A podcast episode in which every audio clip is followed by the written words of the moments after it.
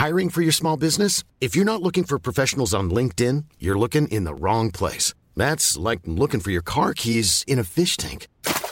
LinkedIn helps you hire professionals you can't find anywhere else, even those who aren't actively searching for a new job but might be open to the perfect role. In a given month, over 70% of LinkedIn users don't even visit other leading job sites. So start looking in the right place. With LinkedIn, you can hire professionals like a professional. Post your free job on linkedin.com slash people today. Many of us have those stubborn pounds that seem impossible to lose, no matter how good we eat or how hard we work out. My solution is PlushCare. PlushCare is a leading telehealth provider with doctors who are there for you day and night to partner with you in your weight loss journey. They can prescribe FDA-approved weight loss medications like Wegovy and Zepbound for those who qualify. Plus, they accept most insurance plans. To get started, visit plushcare.com slash weight loss. That's plushcare.com slash weight loss. It looks like the Food and Drug Administration might be ready to approve the first gene editing therapy that cured sickle cell anemia symptoms in 97% of trial patients. Are we ready for the Humane AI Pin, a wearable AI assistant that kind of reminds you of a Star Trek TNG communicator badge? Rapper and producer The DOC may use AI to release new music, and banks are under pressure to refund funds to Zelle users who were scammed out of their money, while the Consumer Financial Protection Bureau aims to regulate all digital payment apps like banks. We got all this and more for you in episode 106 of The Tech Jawn. From Columbus, Ohio, I'm your host, Rob Dunwood. And coming out of Philly, it's your girl Tech Life Steph. And out of Atlanta, this is Terrence Gaines, aka Brother Tech, aka soccer season is over, but now basketball season begins. My like- son played his last games on this weekend, and now practice starts on Thursday. So one sport It is over, never ends. one begins. So, No West but for the this weary. time, I was uh doing most of the soccer uh drop offs and pickups. I think I'm gonna have to delegate the basketball stuff to my wife. She always lovingly, jokingly, whenever we're outside, oh, I'm a I'm an inside uh sport soc uh mom. I'm not an outdoor sport because we play soccer, the kids gotta get up but crack of dawn in the early in the morning, get out there and it's cold. We gotta sit out there in the cold and the rain, watch six year olds kick a ball around. so she's like, Oh, I'm an inside uh uh sports mom. I'm like, all right, bet. Right. Bet. there will come a time when you will be called upon. mm-hmm. Yeah, my Well, it's her turn. Mm-hmm. my kids, everything was outdoor. So my oldest did soccer when she was young. Then it was all about marching band and, you know, and that kind of stuff. My youngest was track. I guess she had indoor track too. She ran indoor, but, uh, yeah, it was, it was, it was all the outside stuff. So I empathize with you, man. I, I, I know, I know what that is like. And you got three kids you got to do it for. I only had the two and they were separated significantly by age. In my case, my, my, my oldest and my youngest are two year or eight years apart. So we at least got a little bit of a break in the middle. But, uh, yeah, you got these back to back to backs. So anyway, let's go ahead and do a tech show, y'all. I wanted to just shout out Saray because Saray last week, she submitted a story to us, which is, is truly interesting. And it was just that when we got it, we had already, we had just wrapped up putting our uh, rundown together.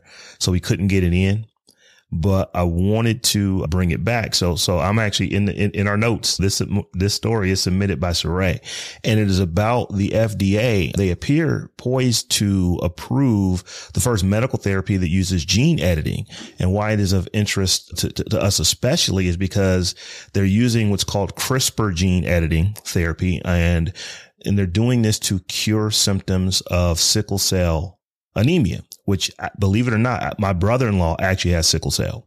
So when I started looking through this, it's like, you know, I, I would hope that this would be something that he could get into.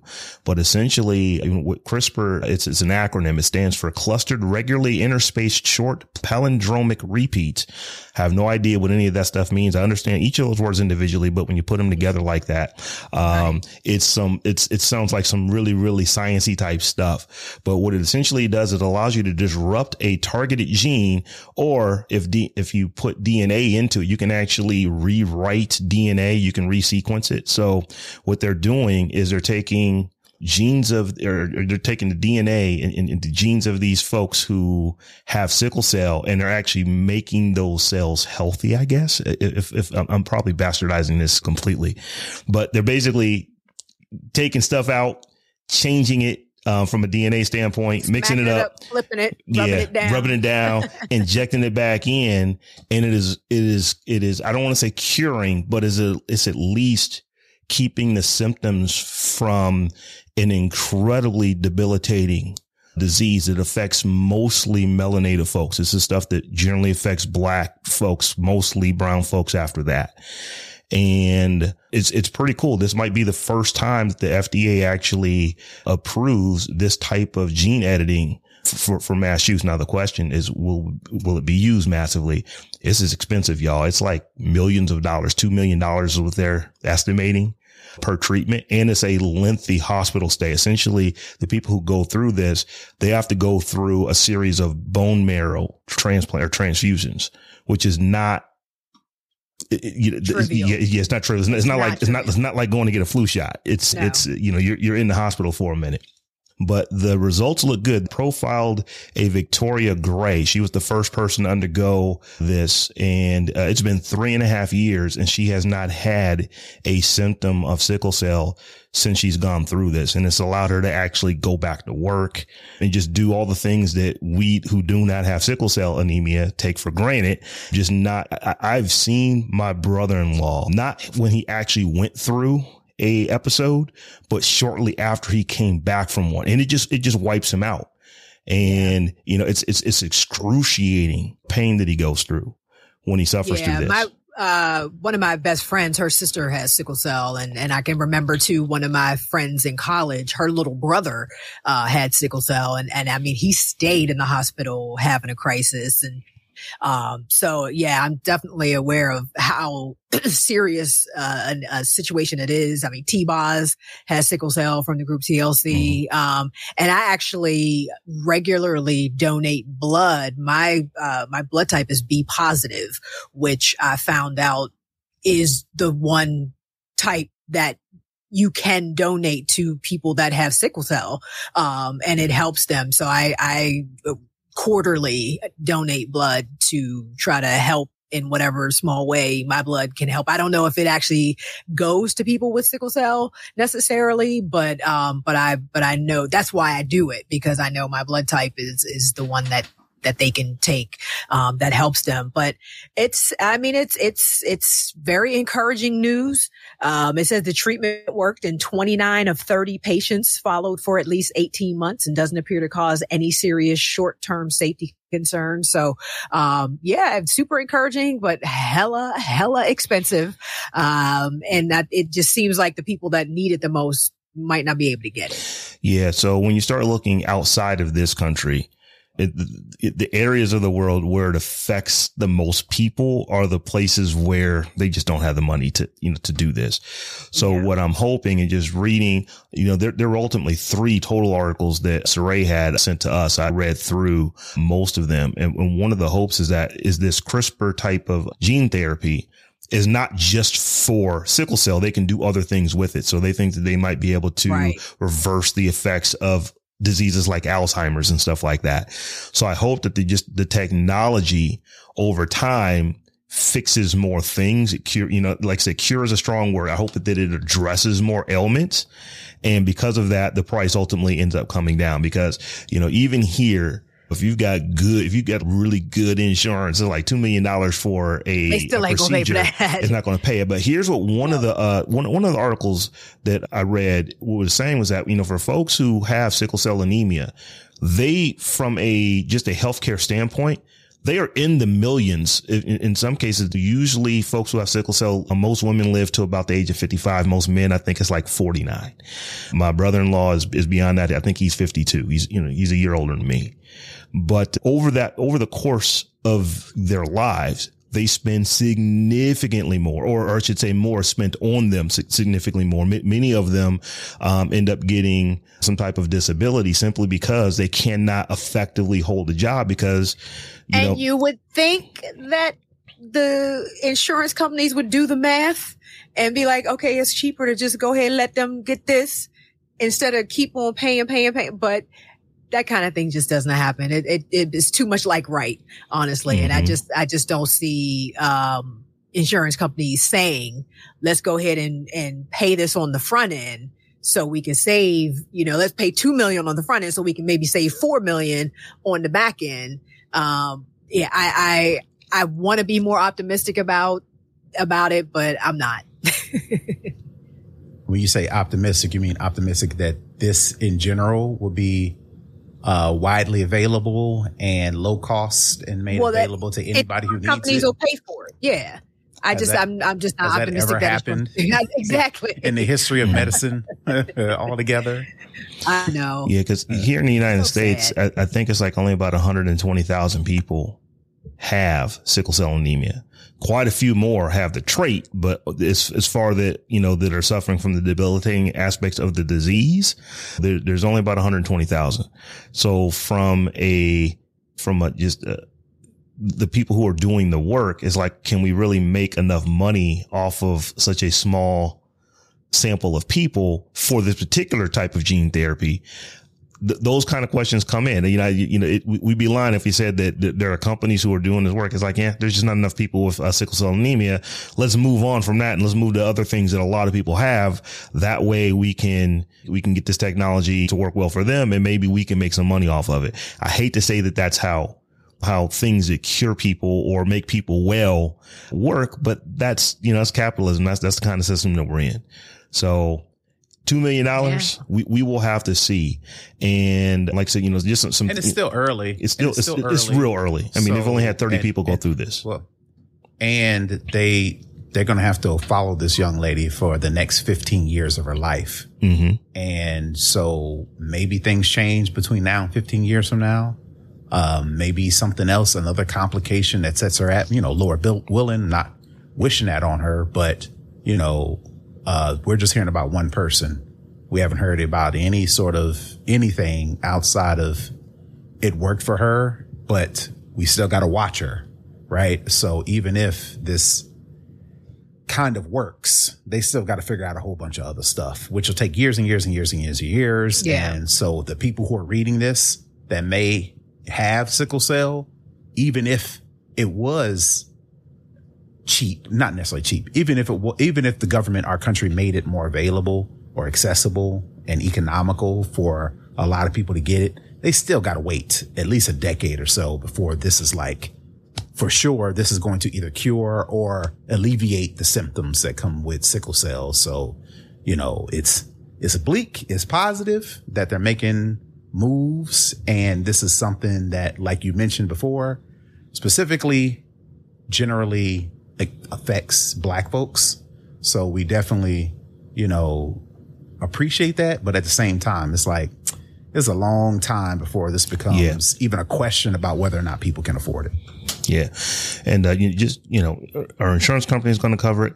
My, I don't even want to say my gut, but here's what I'm thinking on this is that maybe insurance that is provided by the federal government would say, well, wait a minute. We, we already, you know, we, we already have, you know, a significant number of people who have sickle cell. They're on disability already. So they're getting state and government benefits based on that. So when we look at, well, how much does it cost us over the course of this person who we are going to do what we do with the benefits that we have available to them? Um, you know, how much is that going to cost over the course of their life? And that number is probably well above you know, the, the one to two million dollars that this therapy costs. And then you also look at, well, if they are well with it, if they're able to work, they're, you know, they're productive. You're just thinking all the things that having somebody who is not ill as compared to somebody who is ill would be a good thing. And, you know, that, that would benefit society.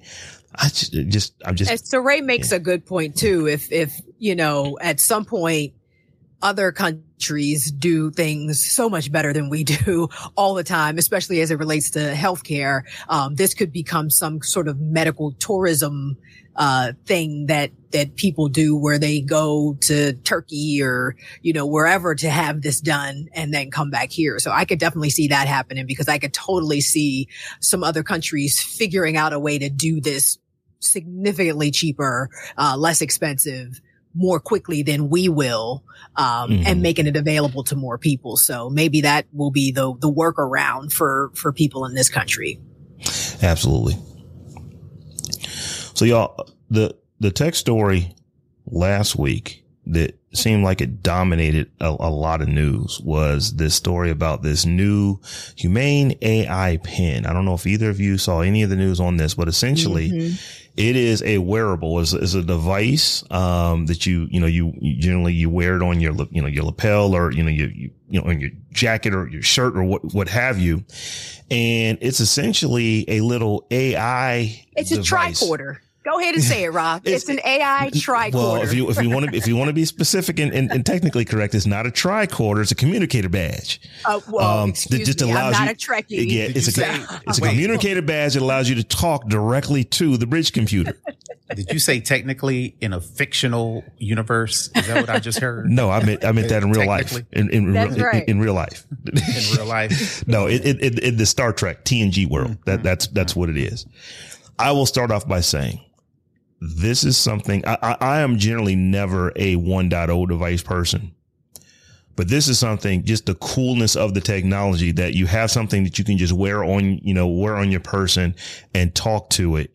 And it gives you these answers and, and just to tell you some of the things that it does. So it, you know, it's, it's a relatively small device. It does not have a screen on it. But if you want to interact with it, you can literally hold your hand up. It has a laser that will literally type words on your hand or anything that you hold in front of it that you can actually read and interact with on your hand. It basically is, I believe it's using uh, GPT-4, chat GPT-4 from OpenAI. Mm-hmm. So you can ask it questions and it will answer based on those questions. Now, you still have all the issues that you have with these uh, large language models that they aren't necessarily 100% accurate, but the technology is getting better and they're pretty cool. Where this loses me is that this John is seven hundred dollars. It's six hundred ninety nine dollars, but that ain't it because I I could rationalize that on a on a, on a on a you know addition two of this. They want twenty four dollars a month for it because it has its own cellular connectivity, which it uses. It is not a accessory for a smartphone or for anything else. This is its own thing. So I'm like seven hundred dollars. Well, that's actually cheaper than a smartphone plus cell service. So if you were gonna replace your smartphone, which, which I think part of the philosophy behind this device is so that you aren't so connected to your smartphone all the time. You can have this device that allows you to stay present in the moments with I think that's why they call it humane. They want to keep you present in moments with real people face to face. So you don't need to always be looking at your phone, looking at your phone, you know, this whole thing. And since you can make calls, um, you know, you can kind of do everything you, you, you absolutely positively need to do on a smartphone.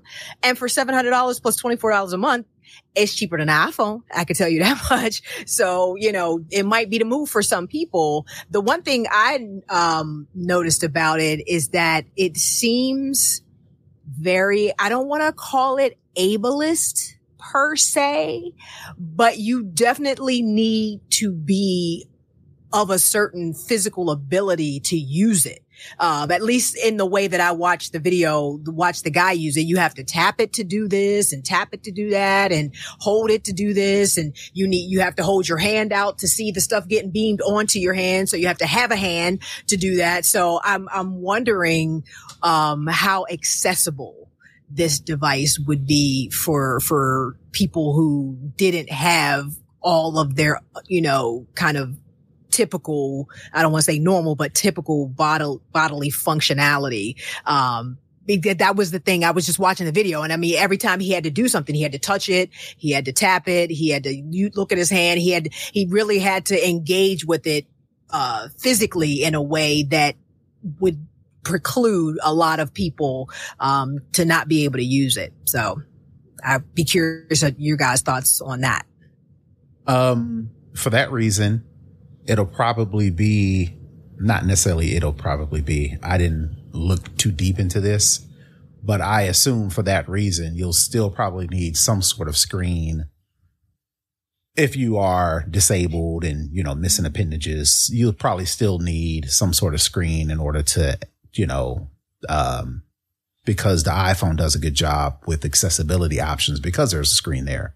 No screen takes away a lot, but on the flip side, it gives you the ability to, I'm assuming to use your voice more.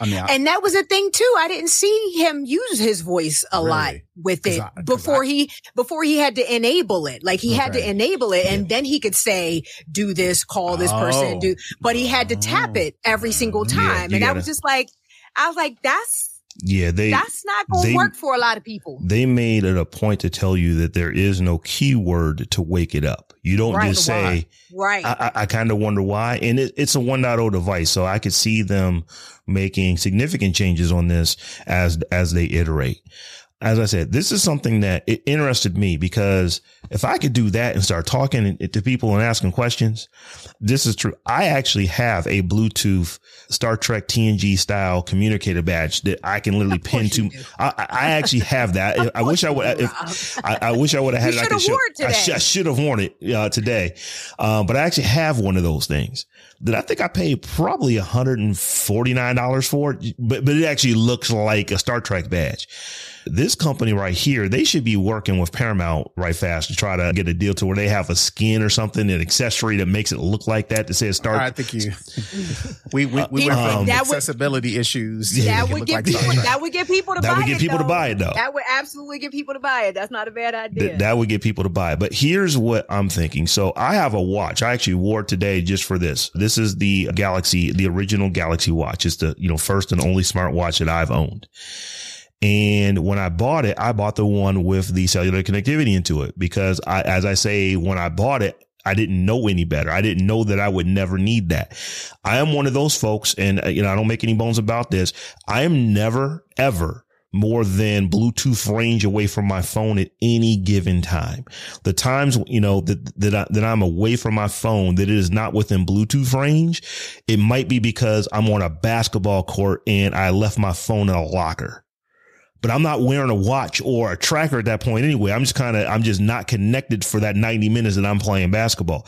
That is it. At, all other times, any device that I have or any phone that I have is going to be relatively, you know, it's, within 15 seconds of me getting to it. Uh, at any time. So that being the case, I would love to see this thing be more of an accessory to where it works in conjunction with an iPhone or an Android device where you know, it can use its, it can use its connection or just give me that $10 a month connection like you would for the Apple watch or the Samsung watches, the, the Pixel watches that have the, the cellular built in. Give me something like that, but something that actually can communicate with my phone where I'm going to ultimately have a screen. One of the, you know, one of the features the that this point is to get rid of the phone. That's what they're trying to do. I, I yeah. think he really is trying to replace the smartphone. So the, the mm-hmm. idea that you can connect, I mean, I don't, I don't know that that's going to happen anytime. It's not my generation. Um, and, and maybe in, uh, you know, like you said, 2.0 or 3.0 will, will have some sort of interoperability with a, um, smartphone. But, um, it, right now it seems like a solution looking for a problem. Mm-hmm. And, and, and the other thing I noticed too, you talk about the $24 a month. They made it a point to call out, um, you get an unlimited number of queries to whatever GPT model they're using mm-hmm. to do what you need to do. I have a feeling that may change at some point, um, and it's going to start costing you more money for those queries or additional queries or like, I don't know. They, they made it a point to call. I, I just thought it was interesting that they called that out. Um, because if I'm wearing this and I pay $700 for it and I'm paying $24 a month, why wouldn't I get an unlimited? Now, why wouldn't I be able to use it as much as I wanted to use it? Um, so I feel like going forward, you know, if this does get gain traction or whatever, they're going to start charging either more mo- money per month or you have to pay above a certain, like, like a data cap, basically. Like when you have, you know, when you don't have unlimited data on your phone, I think this will be a similar type of situation as far as the, the queries go. The other thing for me is that outside of it being a communicator badge, I don't really want to wear it on my clothes. I would be just happy. I would be happy with it just being a phone or, or a phone. It's ruining ruining the lines of my foot. Just I, I know that they had a like it was it one of these uh um, you know, where they got the models, the one runway, you know, models and stuff like that were wearing yeah, it and stuff. yeah. And it's like, okay, yeah, that's cool. But honestly, if I'm, if I want a wearable, it's going to be more of a, of a watch for me. So I can just, yeah, I can just have it, you know, and I can touch it. You know, I, all the stuff that it does would be fine in a watch. In fact, one of the accessories you can get for this is a actual uh, watch strap. So you can actually, you know, put this into a watch strap and then wear it on your wrist. I probably would be more apt to do it that way, but that just takes me closer to, well, if I want to do it that way, just make it a companion for Make a it- device that I already Yeah. have. Even if I, you know, even if I got to do like a $10 a month or whatever the case is, uh, fee for it to get that, you know, connectivity. That, that's where I want to see the 2.0 version come out. I, Yeah. I, I like to see what they can do in 2.0. I, but I, I, I just like the ability that I can just and start talking and asking questions and get complex answers back. It's gimmicky. Meh. It is very gimmicky, very gimmicky. But I, I appreciate all of the technology that had to go into it because it was a lot. They packed a lot into that little uh, device. Um, but I agree that wearing it on your clothing is going to be an issue. I know they uh, in the video they had a um, different battery a different way to connect it for if you were wearing like silk or or a Mhm. thinner fabric or stuff like like I can see this weighing down you know different types of fabric and different it just that whole idea of the battery the extra battery pack on the back of the thing and just like I don't know Yeah, it just so yeah, it it's just- it's so it's a magnet. Ba- Basically, like the way that it connects is it uses magnets. So you put it on one side of the lapel, and then you put on the other side you put the Right. the magnet, which actually doubles as its battery backup.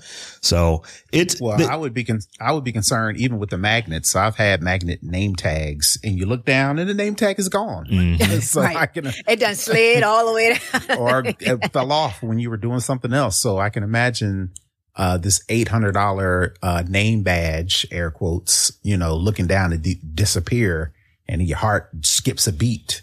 Now that you didn't spend eight hundred dollars, now you can't find this thing, Right. Which leads Mhm. me to to believe that I would prefer it be something I actually wear. Now, you, of course, you're wearing it on your shirt, but like I said, like if wear a pair of glasses or a watch, that's something I know is feels more secure because with a watch, I can kind of feel it on my skin. Mhm. Glasses, I can feel it on my face. With this Mhm. pen, it's on my clothes, and I may or may not feel it there. throughout especially the if you're wearing like a thicker sweater Yep. or Mhm. something Or a like that jacket yeah or something like that because it has to be on the outside in order to project the image on your hand in order for you to touch it. and then what's to stop somebody from running past you and snatching, Snatching it off your snatching chest it. Right. Because Nothing. once they start, once they start realizing these things Yeah. cost seven hundred dollars, and I Yeah. can go ahead and get me a buck, make me a bag off of it, somebody gonna run past you, snatch that joint off your chest, and and you see people doing that with assed phones. I see videos of folks in a club and it's and it's packed and they got their phones up and somebody just smooth grabs that phone and tucks it and they, they're looking around because everybody has their No phone idea. out. You have no Exactly. idea who has, you know, your particular phone. So I could definitely So see something like that happening. So, So many problems with this. but uh, it's it, it's cool technology. Like I said, I, I lit up when I saw it because I was like, oh, this is this is darn near, uh, you know, a, a communicator badge. It's like I I think that's the reason why we want it. But they got to do some I work. feel like I feel like they will. Um, all their tech bros in the valley will buy it, so it'll kind of over run up. it'll Mhm. overinflate the popularity of it.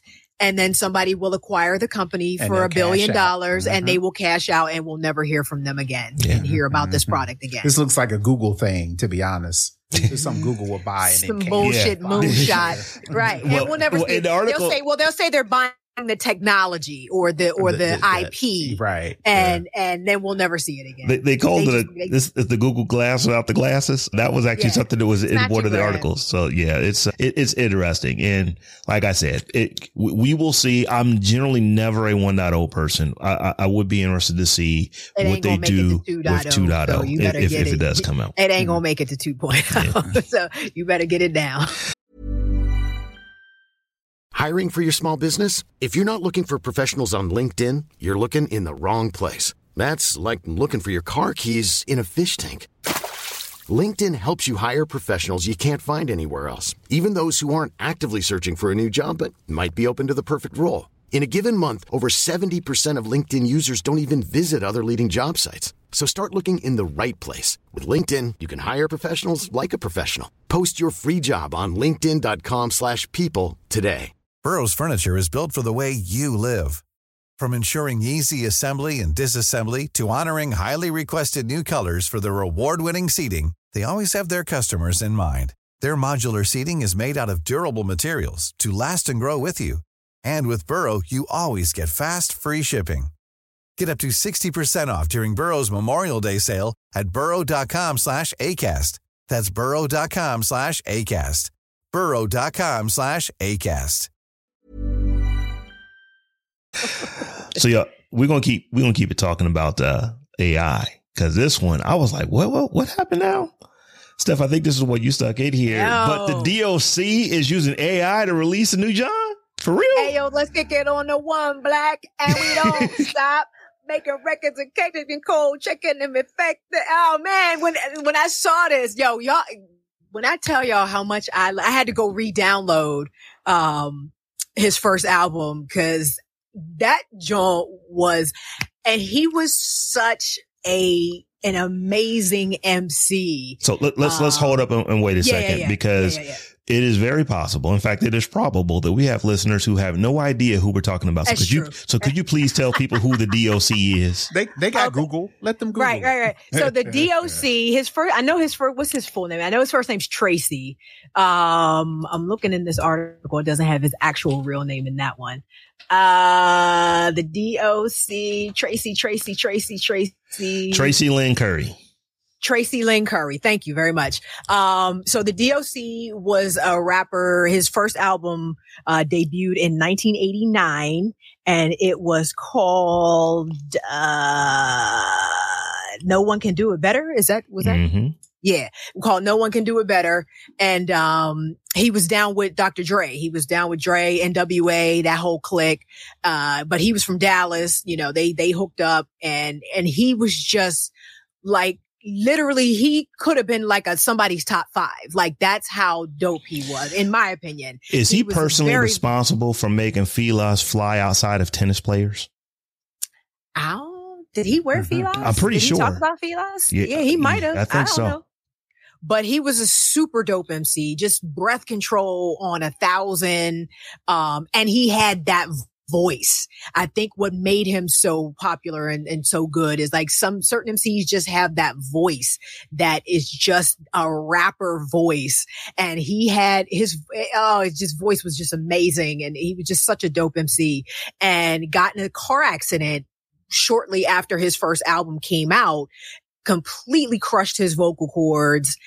And he literally can, he could barely talk then. He can speak, but his voice is like, it, it sounds Mhm. like he's gargling with razor blades when you hear him talk. It, it, it's, it's actually really painful to listen to him speak now because it really does sound like it's painful, painful for for him. him to talk. Yeah, Yeah, it does. pain- It sounds like that. Um, and so, you know, now it seems like AI may be able to, uh, help him create music once again. And I'm like, yo, if that can happen, like I'm all for it. I don't know what, how well it would, would, would work at this point because it sounds like, it sounded like he would need to spit first, like normally with his voice now. And then the AI would go back and kind of lay over a veneer of what his old voice used to sound like based on being trained off of his old records and things like that. So, um, you know, it'll be interesting to see if he still has that same breath control, what he can actually do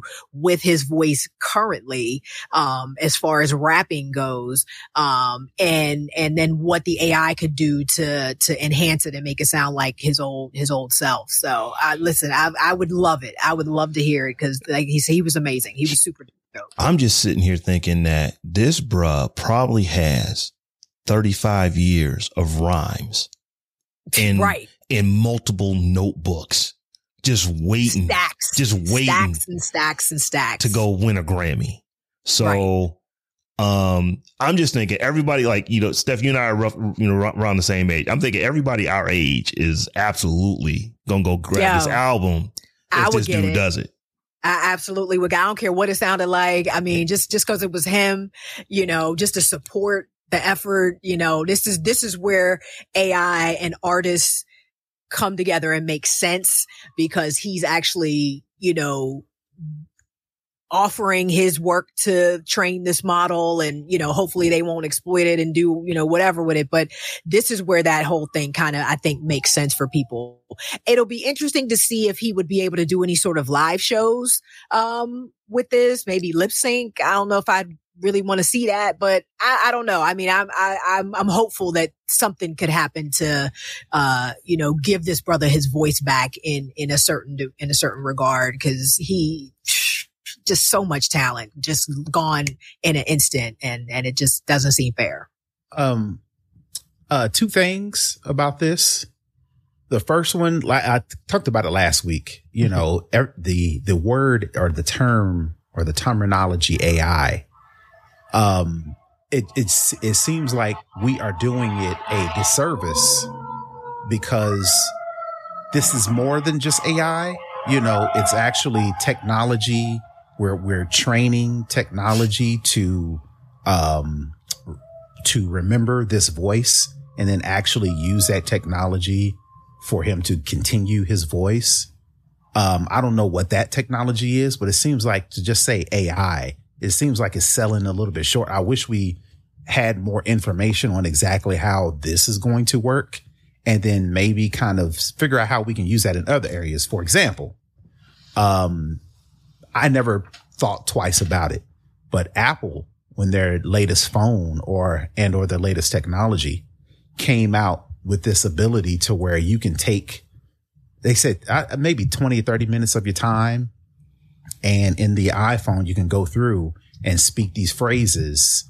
So your phone can then record who you are as your voice. And then let's just say heaven forbid something happens to me that recording, that, that information is saved up to where I can then use my phone and type and then it'll speak my voice. Right. I think I saw, uh, Marques Brownlee did a video mm-hmm. when, mm-hmm. where he demonstrated that feature. Yeah. Right. Right. And I, I just, um, I still, we're just throwing AI on a lot of things. And I just hopefully that it doesn't just become ubiquitous with a lot of bunch of different things and no, and it never really, not necessarily never really takes off, but we never, we want to apply it to everything versus saying, all right, this is a specific instance to where, yeah, there's a little bit of, uh, language learning or machine learning that goes into once we create the voice. Then if he says something different, then the machine learning okay, this, we, we need to change this mm-hmm. word and then say it as whatever the case may be versus just saying, oh, this is AI. Cause I still, I'm still kind of in the dark as far as what specifically is AI? AI? Is it the, the robots that can take over the globe or is it just a tool that helps us do things it's, like this? I think it's all of that. It yeah, can right. be all of that. Um, you know, the, the sentient robots is generative AI mm. that are general AI, not generative, general AI that we, we're not there yet. Not even close. Um, yeah. Uh, but, but this is, this is a form of machine learning. Artificial intelligence is a form of machine learning where it, it, to, you know, takes, takes in data, um, and, and figures things out based on data and, and, mm-hmm. and recognizes patterns and things like that based on data. So this is, eh, this is AI. It just is a very, you know, the ground Specific, floor level yeah, of it. Okay. Yeah, to your point, Terrence, AI for the last 14 months now has been thrown around like you remember back in the day when everybody would say uh, oh we we computerized it or we digitized it it's just or even it's just a generic term well, at well, this point sooner, even sooner than that when you just said cryptocurrency, you would have to wait. Well, you got to understand there's blockchain and there's DEFI and there's this and there's that and there's vaults and there's this. And but people's like crypto, eh, I don't care about that. I'm afraid that if we just keep saying AI on everything, people are going to get necessarily numb and they're not going to. Be, if everything is AI, nothing every, is. Yeah, exactly. Yeah. Oh, if, if everybody's fed like uh, the Incredibles, if everybody's special, nobody is right. kind of deal. Um, yeah, yeah, I, I, I think there are enough valuable use cases for it that it's not just going to go away. It may, okay. it may sink into the background so seamlessly that we don't even realize we're using it, mm-hmm. but it definitely is not going to go away. Yeah. And like I said, I, I read through this story and they didn't talk specifically about the technology that they're using, but it sounded much like, and I think we talked about this, James Earl Jones, where he basically signed over rights for his voice likeness to a company that is using artificial intelligence. Essentially what they have done, they've taken recordings of him primarily from the Star Wars, you know, all the Star Wars stuff that he has done and are taking all of that and they've created a model. Okay. This is what James Earl Jones sounds like when he is doing the voice of Darth Vader. And now mm-hmm. they can, he said so many words in so many different ways in so many different situations that they can actually now type this stuff out and it sounds like him actually saying it fresh, you know, a, a brand new script. It's not, it, it's not a, we recorded this word and we recorded that word and we're mashing it together is they actually are using the artificial intelligence to, this is what we understand James Earl Jones to talk like. So when he is talking like this, and it's not just you typing it out, you can type it out and then tell the computer the feeling and the emotion that you have with it.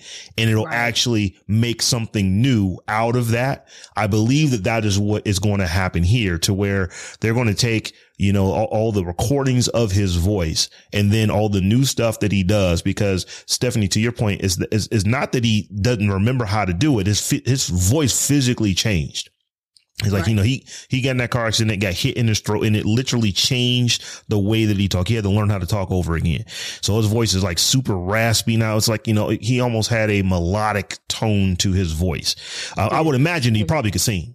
So he, so really, he, really he, wasn't just a, he was just rapping. He actually yeah, had the voice, voice to go along with it, which is just a, another thing that the, the really good ones, they, they have that voice and he clearly had that. So my gut would tell me that it, it it's, it's probably a little bit all of that to where they're taking his old, you know, recordings. They're training a model on this is what DOC sounds like. And now they can use him to come in. Well, this is how I would say it. You know, I, I would do it like this or even listening to him say it with the way his voice is now and just using whatever they have in his algorithm to actually make it sound like his old voice. Whatever that is, I'm buying that album. You know, Absolutely. you know when it comes out. It's gonna be it's gonna be dope. And I think they they they started to talk about this as well. I don't know if you guys saw the movie uh, Val. It's a documentary about Val Kilmer um, who is an actor. He he also lost his voice. He got throat mm-hmm. cancer and lost his voice, and so they there's a documentary out. I think it's on Prime. I, I think I saw it on Prime, mm-hmm. um, where they kind of chronicle that and his son, I believe, sort of narrates it because he sounds so much like him. But I think in that documentary, they talk about the idea of potentially using AI to do something with him and sort of, you know, restore his voice as well. So it, I think, you know, we're going to see, I think we're going to see a lot more of this, you know, for you know, in, in the same way that this was what the Hollywood actors were striking against. Um, I think we're also going to see, you know, people who's had, who's had their voices taken away from them using this to, to try to get them back in some way. So let's just let's just keep it on AI. So Steph, tell us about tell us about Latimer. Tell us tell us about the Black GPT. Uh, you know this, this Black GPT. Well, I put this in there because we talked about um, didn't Google or somebody get some sort of collaboration with some HBCUs oh, yeah, that, recently? That's Google. Mm-hmm. We talked, yeah, we talked about that on a, like a couple weeks ago, a few weeks ago about the partnership that Google has with, um, a and T was it A and T? Howard is the primary Howard custodian is, at this yeah, point, but the goal is to work it through HBCUs, uh, right. you know, all of them, you know, at, at some point. But yes, it's starting with Howard.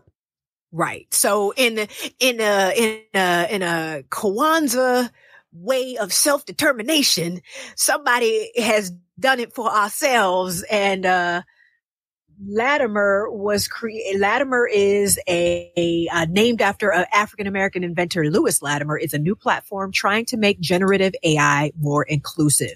Nicknamed the Black GPT, Latimer is a new large language model built to reflect the experience, culture, and history of Black and Brown people more accurately. The platform recently announced new partnerships with historically Black colleges and universities to help bring the inclusive tool to students, agencies, brands, and the general public.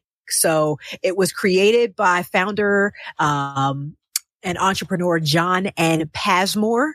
And it basically is going to be a for us by us version of of Chat GPT, basically that will include works and and oral histories, books, local archives from different communities so that uh, we can be represented um, in these large language models the same way everyone else is. So, I mean, I, I'm not mad at it. I signed up for the for the wait list to get on the wait list for the for the beta. So we'll see. So we, we, we say the terms all the time, uh, you know, G- GPT and chat GPT and this and that and the other, but G- GPT stands for generative pre-trained transformers. Mm-hmm. And it's, it's a, it's a type of large language model. So what they're doing here, because I can already see where the comments are going. Why do you have to have a black GPT? Why can't you just have a GPT that works with everybody? You know, that works with everybody. And the reason is because, and we, we, we, we said this in our very first episode, in episode zero of this show in talking about artificial intelligence. It's, it's only as good as what you train it with. So if you don't right. train it, like, you know, I, I, think it was, we talked about why do the hand dryers in public restrooms not work for, uh, darker tone people? Well, if you didn't train the algorithm to look at darker hands and say that's a hand turn on, then it's not going to do that. So it's the same thing here. If you are not training these models with black faces, if you're not cha- training them with black literature, if you're not training them with black art, if you're not training them with things from a particular demographic at the level that you should be, then they're not going to be able to answer the questions. They're not going to be able to do the derivative works. They're not going to be able to, you know, you know, give you the information that you're looking for because it was never trained with the information in the first place. I think I said this last week, but when, when you're talking about these large language models, this is not AI like the, you know, it's not, it's not like Robocop. It is not like the Terminator. These are not thinking machines in the sense that they're making right. decisions. All the, the, what they're really good at doing is making match, you know, matches of patterns. So it's and like they only you, know what you tell them. They only know and what you tell the, them. That's the so bottom line. If you never show them what a you know, an apple looks like, there's no way for it to know what an apple looks like. It's, it's going to struggle with that. I, I think a few weeks ago, we talked about trying to get these image AI systems to draw a, a black doctor helping white children. And they absolutely right. struggle with it. Why? Because if you never train it, that black doctors can actually assist exist. white you know um well, getting a black doctor was an issue. You can get black doctor black kids all the time.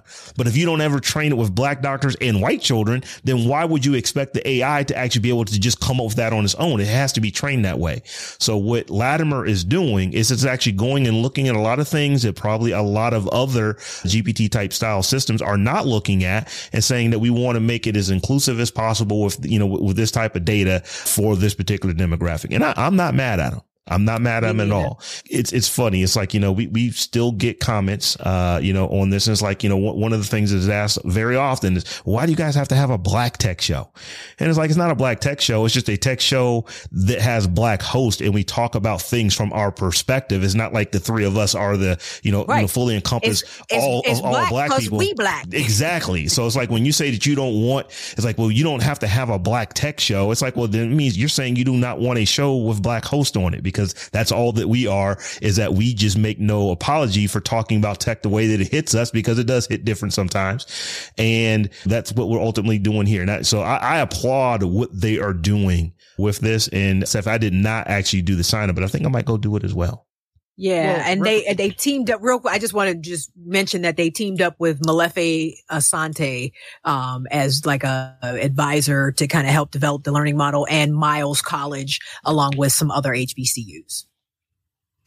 I was just going to say representation matters, and at the Absolutely. very at the very least, at the very minimum, um, college kids, black college kids, knowing that there is a AI out there that caters to them will get them more interested in technology, AI in general, which will mean that more of our everything infiltrates or assimilates with regular culture. So we'll no longer need a black AI, but we got to get there first. We got to mm-hmm. get there. I don't understand. And shouts to you, Rob, for t- uh, t- towing that line and keep explaining to people when personally, I think just people are just saying that because they are not centered So therefore anything to where they are not the center Wow. feels abnormal to them. But that's another another subject for another day. All that to say, um, I hope at the very least kids going to college knowing that there is this technology out there that's something that they uh, that caters to them or includes them, not even caters, just includes them. just includes. That's the thing. It's not. It's not like it, th- this. This. mo-. This. Right. It's not like this model will only have black stuff in it. It's, Right. it's only being trained on black stuff. It's being trained on everything, including black Mhm. stuff. Whereas the other models are trained on everything except black stuff. Mm-hmm. So that's the difference. And, and it's a huge glaring difference and, and a deficiency in these other models. So I'm not mad at all. Yeah, Terrence, you, you made the great point. Representation matters. I just, you know, I remember when I was a, you know, when I was a, when I was a kid and they started making a black Barbie, how big a deal that was because, Huge deal. you know, As but- someone who loved Barbies and had Barbies and only had one black Barbie in my entire life, huge deal. yeah, it's, deal. you cannot underestimate or, or, or underappreciate what seeing yourself in something, it shows you the possibility of it. So when you have, you know, these AI systems and you can see yourself in the, I'm represented in here. It just makes you feel some kind of way. And you're going to get more people who want to do that type of thing. And we are all about getting the youngest out there to, you know, go after these STEM careers. And it's like, know, how do you do that? We got to show them this STEM is cool. It's like, it's, you know, you know, th- there are people who look like them that are doing some of these things. That's one of the reasons why we do all the, you know, the spotlights that we do, you know, every month when we generally have one, you know, to show you that there are folks that look like you who are doing things that are cool that you may too think are cool. So I, I, you know, I tip my hat, I clap my hands to Latimer. This, one- this one is pretty cool. That's right. That's right. So Terrence, this, this story here is one that you stuck in here and it's about the banks being under pressure to reform money lost to Zelle scammers. And, you know, th- this, this is a big one. So why don't you tell us what's going on with uh, Zelle and, and why the government's saying that y'all need to go and refund some folks some money back? Well, um, because people get scammed a lot using technology like Zelle. Um, Zelle is not a technology in and of itself. And what I mean by that is it's owned by banks. I think Bank of America, um, a couple other banks kind of have banded together to create Zelle, which enables you to where if you have an account with them, you automatically have an Excel account. And then that way you can pay for goods and services, whether it be babysitting, whether it be splitting a check or trying to buy goods and services, right? So of course you think of a, a pandemic, everybody went online, everybody went virtual, everybody went hands free.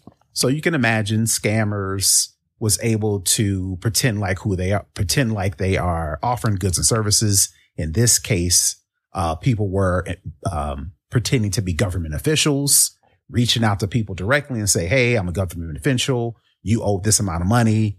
People being unaware and intimidated, sent that money via Zelle. And since, of course, the banks own Zelle, they're like, nah, we ain't refunding your money. That's what you get. Pretty much. That's what you get for getting scammed. So, uh, the government has now pushed back and they are, banks are actually feeling the pressure to where now they actually have to, not necessarily have to, but have to look into ways to um, refund people if they've been scammed specifically by um, people impersonating the government. So specifically, let me give uh, some actual information. Uh, specifically how the banks have kind of pushed it back from this. Uh, banks, banks leaned on the fact that the federal law only required them to pay back fraud victims if they didn't authorize criminal transactions. And what that means is if I, um, signed something or paid something and I didn't authorize the criminal transactions, like somebody hacked my account and took my money. That's what banks are saying. Oh, we'll give you your money back because somebody hacked into your account, stole your money. You're not liable for that. Sure, sure. Let's give you the money. Right. But they basically, the banks are saying, well, since that's the only thing the law says, then you accidentally giving your money to somebody who complained or claimed to be something else. We're not liable for that. So the, uh, the law is kind of changing around that. Uh, Reuters, route Reuters, Reuters, Reut- Reuters. Uh, same thing. My bad. My Reuters. My Reuters. bad. Reuters Why you look at me, Steph, when he said it? I didn't look at you. Reuters wrote that the institutions were worried that if they started paying people back, it would only encourage more imposter fraud. But the Federal Trade Commission said earlier this year that such scams were already reported more reported more for all payment types than any other fraud category in 2022. Banks were reportedly also concerned about encouraging fraud by eating the cost of transaction authorizations, but early warning services, EWS, the company that Zelle operates under, created a way for banks to claw back funds from recipients' accounts to get the money back for their victims. As part of this new policies, EWS now requires banks to flag suspicious transfers, such as those tied to accounts that have no prior Zelle transactions. So all around the world to say banks was pushing back because the government said we can only give people money if this thing happened. Federal Trade Commission's like, nah, that ain't the case no more. Banks was al- also like, well, if we uh, start paying people money back, then that's going to cause all this other fraud to come. Government came in and said, no, y'all got technology in place already.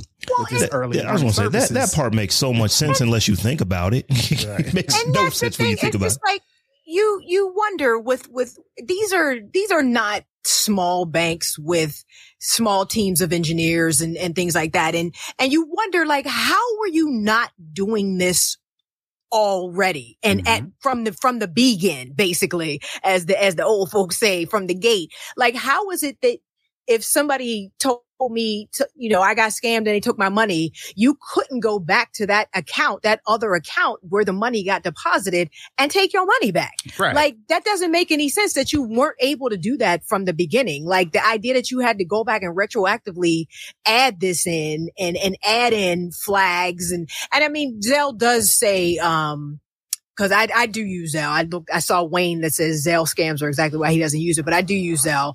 Um, and, and I know on my bank, it, you know, if I add a new recipient, it, another window will pop up to add a layer. Yes. Like, do you Mhm. know this person? Are you sure you know this person? You know, yada, yada, yada. Obviously that doesn't help if you're being scammed and you think you have to send money to, to whomever you're sending it to.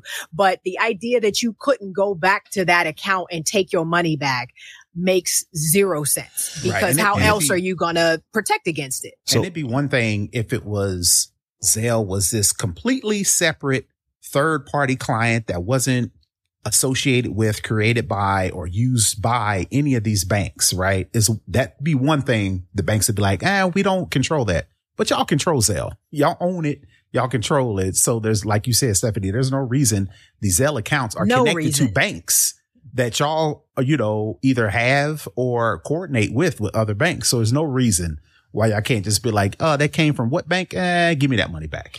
Yeah, W- Wayne in our chat is saying the same thing. I'm saying the reason that the banks don't do this is because there's no law that says the banks have to do this. We have to always go back to their default position. We're going to do what makes us is the maximum amount of money that we can make. And then we will care about our customers. Now, some folks are saying, well, not all banks are that way. Well, the ones that own Zelle are. yes, they are. They're The all that way. The, the the ones that own Zelle are, and so the issue is that well, why weren't they doing this th- these things they could have already done before? Because the government didn't tell them that they had to.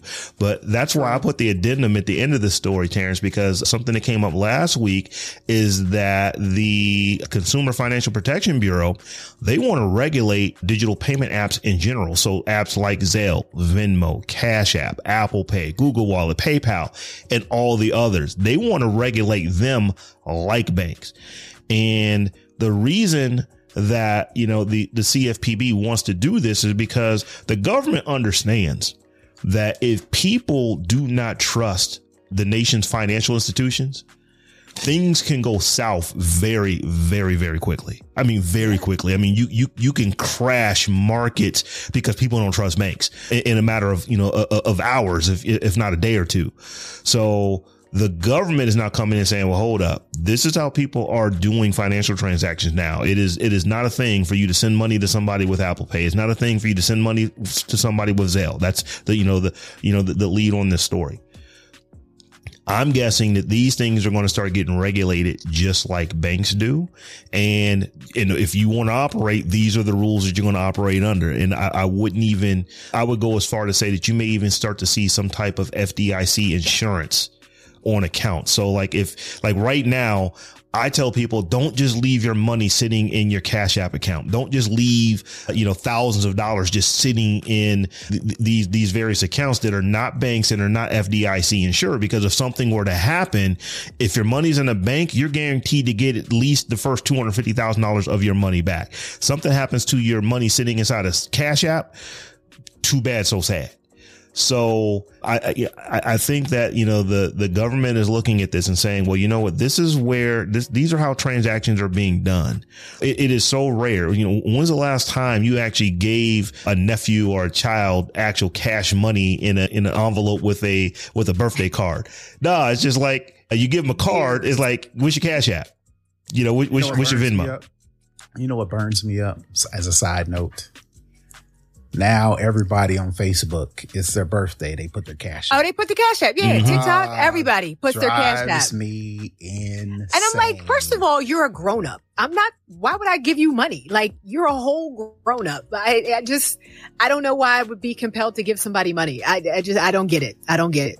But if Side y'all note. see my cash up in my birthday next year, go ahead on and hook that up Why are people doing it? Apparently it works. because it works. Yeah, Because it works. folks will be like five dollars, you know, twenty dollars, whatever. Somebody want, somebody want to virtually buy you a drink. It's it's kind of like buying somebody a drink. And you know what? Uh, We've had that happen here. We have actually had patrons and others who just, do you have buy me a coffee? I, I literally just set that up probably not a month ago because somebody said we just wanted to tip, you know, and, and do something like that. You, you just, you know, the- a way to give someone something they didn't even necessarily ask for. And I'm So- cool. And but the key, what you just said, that they didn't normally ask for. I'm all for somebody saying, "Yo, brother Tech, man, I appreciate all the stuff you do at Tech Jawn, Snob OS, and all the things you've been doing. What's your cash app? Let me let me Mhm. bless you. I'll give you my cash app in a heartbeat. Right. Yeah. Back for in the, to be But- out there, but to I'm put it out there, right? right. I'm Stop special. putting it out Cash at me. It's like, man, come on, man. Back in the day, it used to be your grandmama would give you that twenty dollars for your, you know, for your birthday, and she would pin it to your shirt, and then you would just walk around to friends and family, and eventually it would it would grow. Mm-hmm. Y- y'all family that didn't do that. just, that was just that was just you, Rob. I don't think it was just me.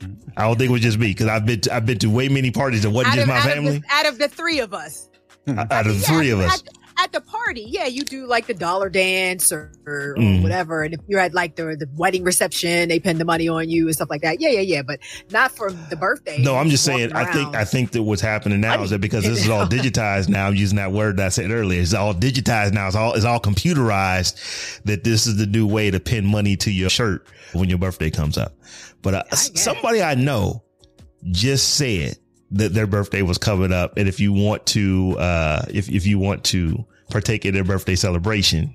To uh, send them something to their cash app. I can't remember who it was, but some somebody that I know just did that. So I it, guess it is a thing. the, the new pinning money to the sh- pinning money to the I chest. guess. I guess. type thing. I supp- like I'm gonna try it next year. Watch, watch, wait till Hmm. my birthday. I'm getting way off topic, and this is more of a uh, after party type of thing. But I saw a dude standing on the corner with his sign, and my man had his PayPal, his Cash App, and his Venmo on the sign. Hey, For if you don't get cash, bam. Um, now technology. that uh, I can't remember where I was. but now this you're is probably in the la- encouraging uh, unsafe driving because now I gotta pull my phone. I, nah, I ain't pull my phone. I'm surprised So- they didn't have a QR code on it. Right. You know what? That's what's going to be next. It's going to be you know just just click the QR code. But um, yeah, this is this is within the last six months because it you know it was definitely warm when this happened. But I'm like, does that dude have his Cash App on there?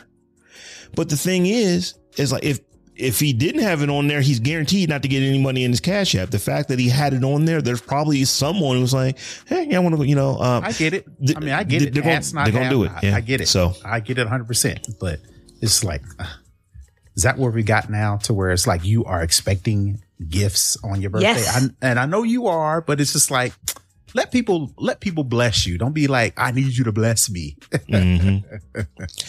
Yeah, I, I, am with you, Terrence. So I do feel kind, some kind of way about that. It's like I don't know you like that. Well, I'm just gonna just give you some random money because it's your birthday. But people do it. People do it. So, so y'all, I think that is about our time for this week. I'm looking at the clock. We right at the top of the hour. We're a little past the top of the hour before our hour of doing the show. We're right there. And this week, unfortunately, we did not have any new patrons this week. So I do want to remind everyone that if you would like to support the Tech Jawn, you can do so by becoming a patron. Patronage does a couple of things. You basically become a member of the Tech Jawn, and that's going to give you access to a RSS feed that has no ads in it. So normally, if you're listening to this in your podcatcher, you hear ads at the beginning, in the middle, and at the end.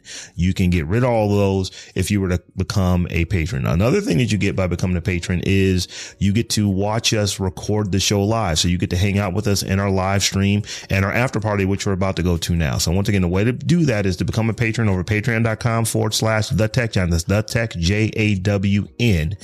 And any little bit that you do to support us helps us bring this tech to you the way that we bring it to you. So with that being said, Tech Life Steph, why don't you tell the folks how they can get at you? You can follow me all around the web at Tech Life Steph. Check out stephaniehumphrey.com and buy the book on Amazon.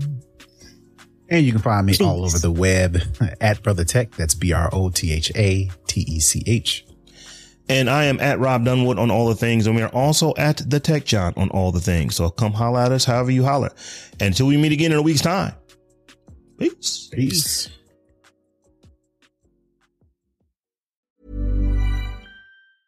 Planning for your next trip?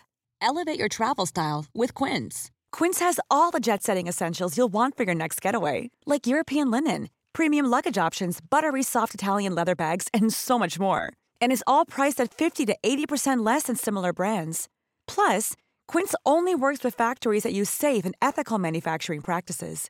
Pack your bags with high-quality essentials you'll be wearing for vacations to come with Quince. Go to quince.com slash pack for free shipping and 365-day returns.